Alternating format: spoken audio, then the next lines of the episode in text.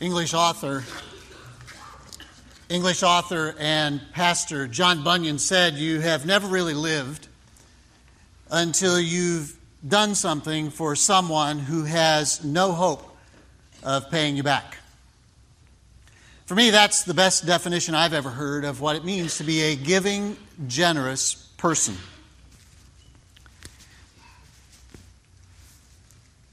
You know, when generosity or giving comes up in just casual conversation, when I'm talking with people, I've never heard anyone really ever object to the idea of being generous or of moving to a more generous place in their life. Almost everybody I talk to would like to do more, would like to give more, would like to serve more. They don't say, no, actually, I'd like to be a more stingy person. I'd like to keep more for myself. In fact, it's just the opposite of that. And, and it's not a matter of wanting to do more, it's just finding a way in our busy lives, in our stretched thin lives, it's finding a path to get there. The Apostle Paul was writing to a group of Christians just like that in Corinth. That's who we've been talking about, studying about for the past three weeks in 2 Corinthians 8 and 9. And he wanted at last to paint a picture for them of what a truly generous person looks like. And so he reaches back to a very familiar verse in the Psalms to paint that picture. And he quotes for them from the Psalms, and he says, A generous person freely scatters their gifts to the poor, and their righteousness endures forever. Now, it's safe to say for many of us in the room like those Christians who were hearing this letter from Paul for the first time, there's a gap for us between where we are in our generosity and what this verse describes. We're not quite to the freely scattering stage, are we? The closest I ever got to freely scattering was when I heard a Pentecostal pastor offer an offering prayer, and he encouraged all of us in the room to reach into the pocket beside us, grab the person's wallet, and give like we'd always wanted to give. I got this close to freely scattering. But have you ever wondered what would happen if we could get to that place? If we could really let go of whatever it is that's holding us back, get past that hurdle, and become a truly giving, truly generous person in our lives? How would it soften and change our hearts? How would it impact our day to day decisions? And what impact would it make in this church, in Westridge? And how would it change our impact in our surrounding communities if each of us took just a few steps forward in becoming a more generous person? Well, what could happen if we move towards generosity? Made some better, bigger steps in that direction. Paul makes some pretty bold statements in the verses we're going to look at today as we wrap up this series. And the first one is this if we can find a way to begin or to make some steps forward, we will grow in our generosity. Now, Paul writes in 2 Corinthians 9, verses 10 and 11 now, he who supplies seed to the sower and bread for food will also supply and increase your store of seed and will enlarge the harvest of your righteousness. You will be enriched in every way so that you can be generous on every occasion. In Paul's time, farmers had two ways of planting seeds. The first was very time consuming and tedious. You would, as a farmer, you could take the seeds individually or in groups of two or three, drop them in a row, and cover them with dirt, just planting them a few at a time. This was really a scarcity method. It was a method a farmer would use if he was running out of hope, running out of seed. A method a farmer would use if he would consider that this harvest could actually be his last. The other method was much more common.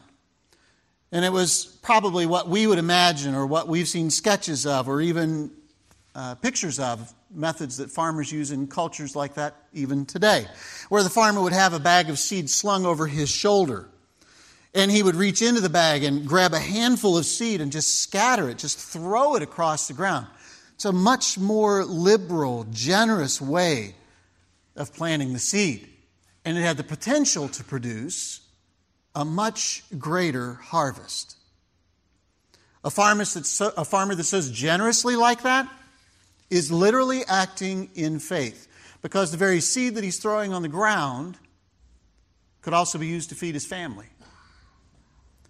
He's taking food off the, the table and trusting that God's going to enlarge that into a greater harvest, more food, more money, more wealth for his family. The farmer trusts God with the seed he's putting in the ground. He trusts God with the food on the table. He trusts God on the front end of the deal, on the back end of the deal. And Paul, by this imagery, is encouraging us to learn to be dependent on God from start to finish in our lives. He's trusting, asking us to trust God to supply everything that we need and to start being generous in the way that we sow with the money that we have, even if it's in a small way, to start somewhere in giving with our time, with our talent, with our money, and to trust that God will provide for us physically as we become more generous, and that He'll grow us spiritually as we do, to the point where, as He says in verse 11, we can be generous on every occasion where generosity is needed. Now, to be fair, it takes a while to learn to trust God in this. If you come into the church without any church background, in any relationship with God prior in your life, it takes time to learn to trust God because this is a countercultural message. It takes time to live differently, to live the way the Bible teaches. Our culture says live beyond your means. The Bible teaches live beneath your means. Give away a portion of what you make, save a portion of what you make. It's not what our culture teaches. And so when we come into, into a relationship with Jesus, it takes time to relearn things, to change our values, our everyday practices, our deeply ingrained habits, and learn to live like Jesus teaches. Honestly, it takes time to learn to work through the fear and to learn to give away a portion of what we have and trust that what's left will be enough to meet my needs. It took me a while to learn to be a generous person. I grew up in a Christian family, some of you did, but even in my Christian family, my parents didn't teach us about giving. They didn't talk about it. And so it took me a while as an adult to grow into this discipline and practice in my life. But Paul says in this passage when we begin to give, God enriches our lives in lots of ways. For some people that I've seen become generous people, that translates into God blesses them with more money. That's not what the verse promises, but it happens in some lives. More often, what I've seen is, and what I've witnessed in my own life, is that when I started to live as the Bible teaches, according to the financial principles of Scripture, and we teach these in the Live Free Ministry and the Financial Peace University, what happens is the same amount of money I had before went further. It, was, it felt like I got a raise. My needs got simpler. God stretched the dollars that I had as I became a more generous person. And either way that happens, as God enriched my lives, I learned what Proverbs 11:25 says, a generous person prospers, and whoever refreshes others is himself refreshed. As I've grown in generosity, I've seen God bless me in ways I could not have imagined before. Second thing that God says is generosity kindles gratitude. Paul goes on to write, through us, your generosity, the generosity of the church in Corinth, will result in thanksgiving to God. This service that you perform is not only supplying the needs of God's people, but is also overflowing in many expressions of thanks to God. Because of the service by which you've proved yourselves, others will praise God for the obedience that accompanies your confession of the gospel of Christ and for your generosity in sharing with them and everyone else. Generosity has this ripple effect of gratitude Paul says, on the community. Several times he says to the Corinthian church, Your generosity towards the Christians in Jerusalem will result in gratitude springing up all over the region, not only in the people who receive the gift, but in everybody who hears about it. It had already happened with the churches in the Macedonian region. They'd heard about what the Corinthian church was doing, and even though they were hard pressed and poverty stricken, these poor churches in Macedonia had decided they were going to give beyond their means as well to help with the, the issue that was happening in Jerusalem. Generosity kindles gratitude, it leads to a pay it forward mentality.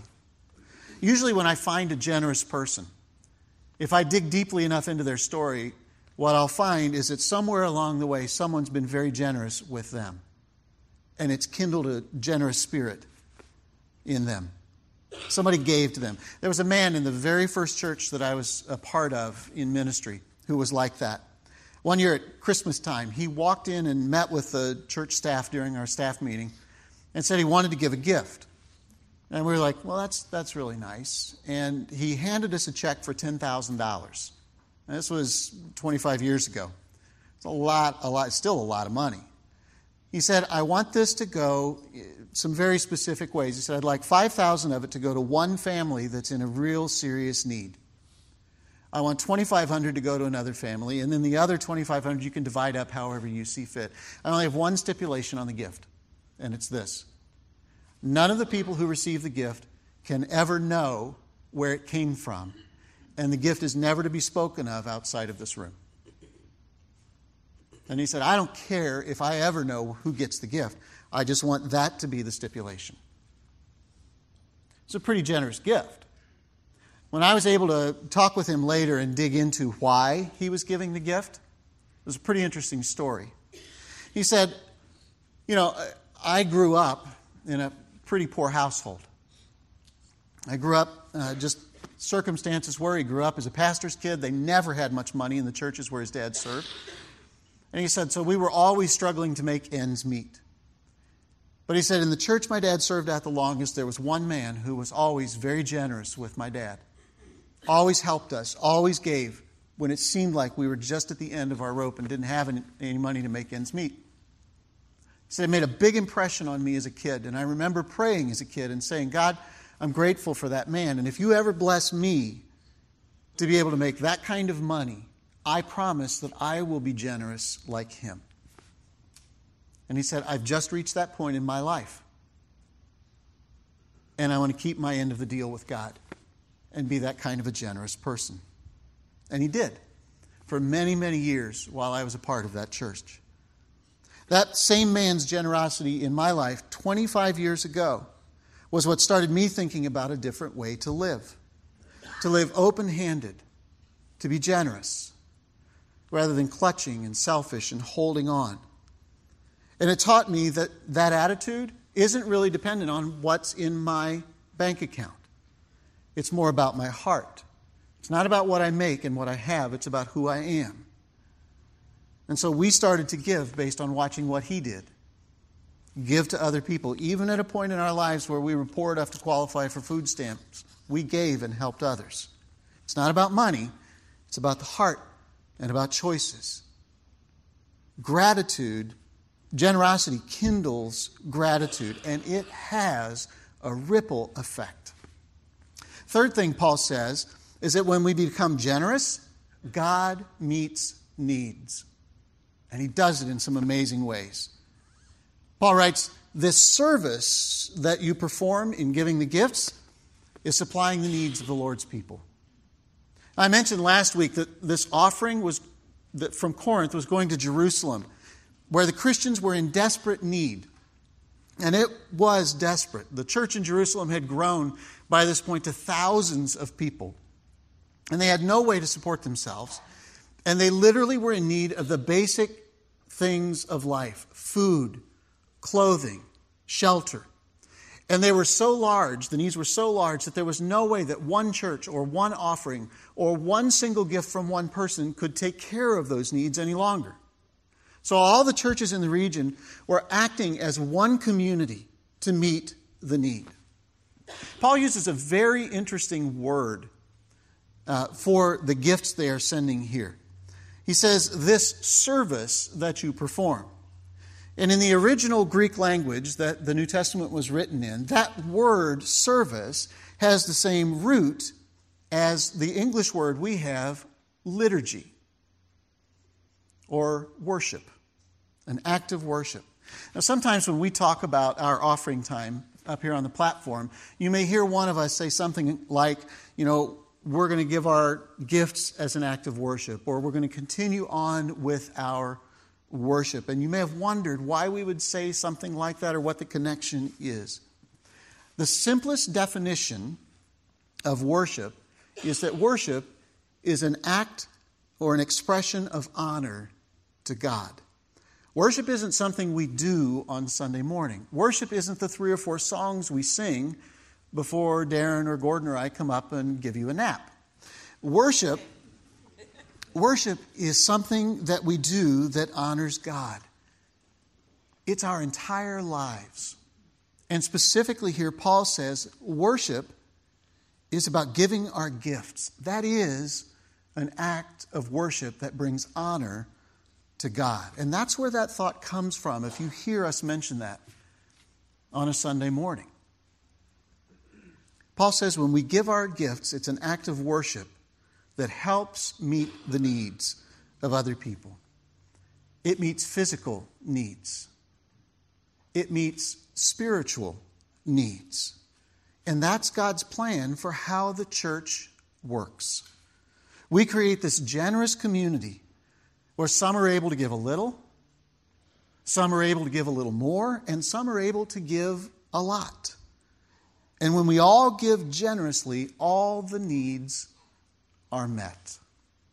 We had a great example of needs being met in community just recently with the team that went to Haiti. When you think about giving and the team that went, the obvious thing that we think about is the 12 people who went and served. But it's actually much bigger than that because there were dozens and dozens and dozens of people who supported that team financially, made it possible for them to go. There were vendors who supplied things that the team needed to take with them to do the work. There were many of you beyond that. I would guess hundreds of people who supported them in prayer. And a tremendous work was done uh, while they were there. To show you what was done and give you a little bit of the story of what happened, we just wanted to take a couple of minutes this morning and share this video with you to show you the result of the needs that were met through this generous community.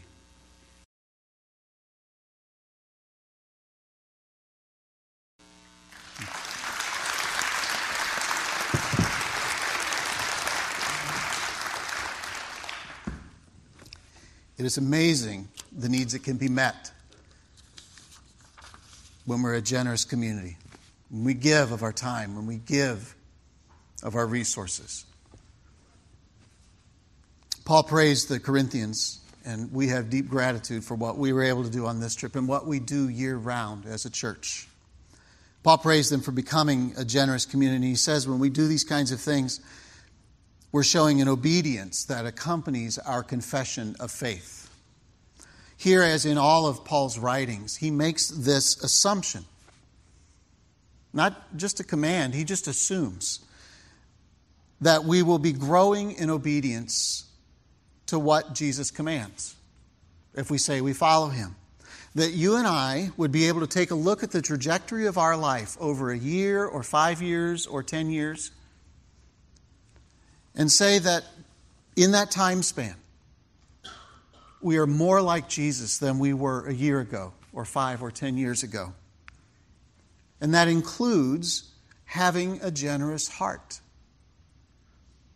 James echoes Paul's words when he writes, or Paul echoes James' words, and he says, What good, good is it, my brothers and sisters, if someone claims to have faith but has no deeds? Can such a faith save them? Suppose a brother or sister is without clothes and daily food. If one of you says to them, Go in peace, keep warm, and be well fed, but does nothing about their physical needs, what good is that? In the same way, faith by itself, if it's not accompanied by action, is dead. Lastly, Paul says, when we're a generous community, barriers will fall and bridges will be built. There is a real irony in this whole story that can be easily missed. The Jews in Jerusalem needed help from the Gentile Christians in Corinth. Thousands of converts to Christianity in Jerusalem were still struggling to set aside their prejudice against the Gentiles. They had a level of fear and suspicion. Many of them were unable to accept the idea that Jesus had come to die and offer salvation to anyone other than the Jewish nation, God's chosen people. So, what we have in this offering being sent from Corinth to Jerusalem is, in fact, the parable of the Good Samaritan being lived out in real time. Paul encouraged the Christians in Corinth, saying, This single generous act has the potential to change the relationship between Jews and Gentile believers forever. Paul writes, in their prayers, the Jewish believers' prayers, in their prayers for you, their hearts will go out to you because of the surpassing grace God has given to you. This gift would impact so many people. Not just the believers in Corinth, not just the believers in Jerusalem, but everyone who heard about it. It would break down the barriers between the Jews and the Gentiles that had been in place for hundreds or thousands of years. It would bring credibility to the fact that Jesus did instruct Paul to reach out to the Gentiles with the gospel. It would cause Christians everywhere to begin praying for the growth and the expansion of the gospel. This simple act of giving had the potential to knit together all the believers into a tremendous community of faith by the grace of God. And that's what caused Paul to exclaim in verse 15 Thanks be to God for his indescribable gift, grace. Because only grace could make this happen. Only grace could bring together bitter enemies and make them one in the body of Christ. Only grace could change the selfish tendencies of the human heart. Only grace would cause a person to surrender their hard earned possessions to help someone who hates them. It's not normal, it's not natural, it's not logical. Only grace can break down those barriers. Only grace can build those bridges. Paul was reminding the church in Corinth, and he reminds us of the simple, central message of the gospel of Jesus. Grace. Because when grace fully captures us, it turns us into generous people and it turns churches into generous communities, serving together, meeting needs together, giving in ways that we never ever thought were possible, giving our lives away together so that more and more people can come to know this amazing love of God that has captured our hearts and changed our lives. And when we fully understand grace, we are left in awe of this God who would not only love us, but who would save us. And our whole view of life, who we are, and what we have changes. And we find ourselves offering humble prayers, just like David did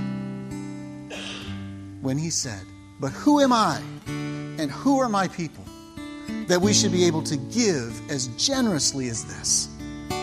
Because everything comes from you, God, and what we have given to you only is only what comes from your hand.